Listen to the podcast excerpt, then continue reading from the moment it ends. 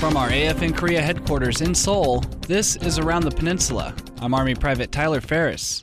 TRICARE is the Defense Department's health insurance program serving active duty, family members, civilians, and retirees. Senior Airman Zach Vaughn explains that even though Kunsan service members are separated from their families, that doesn't mean they aren't taken care of. At Kunsan Air Base, providing first class health care remains a top priority, even though it's a remote location.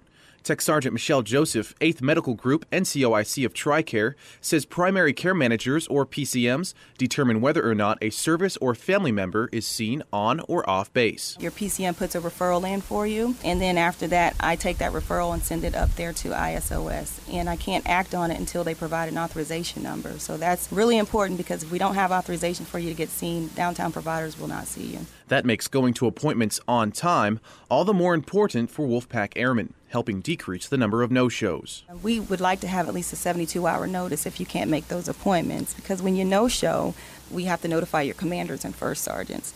Sergeant Joseph also mentioned that military members and their families can go online to tricare.mil for more information on their health benefits. Senior Airman Zach Vaughn, Kunsan Air Base, Korea. With TRICARE.mil, service members can research and enroll in the specific health care package that works for them and their family. Reading plays an important part in the education of children. At Osan Air Base, a teacher started a program that helps children improve their reading and enhance their education. Senior Airman Angeline Pangilinan went to the Osan Elementary School to see what happened as third, fourth, and fifth graders took part in the competition. Five groups of students have their thinking caps on. Correct, plus four points. They're practicing for the first Battle of the Books competition inside the Osan Elementary Gym. He's a fallen warrior. We have to bury him right. 10 year old Lauren Sewell is one of the participants. The Battle of the Books is when kids read 16 books and then they go into a competition and see who knows the most about those books and certain details. With two weeks of practicing, these kids duke it out on the day of the competition. Correct.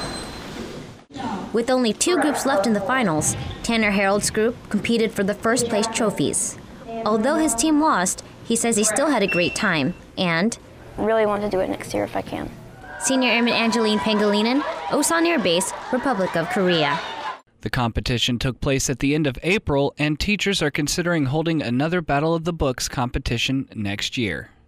That's it for this edition of Around the Peninsula. For more information on what's going on around Korea, tune into AFN the Eagle or Thunder AM or log on to afnkorea.net. From Seoul, I'm Army Private Tyler Ferris.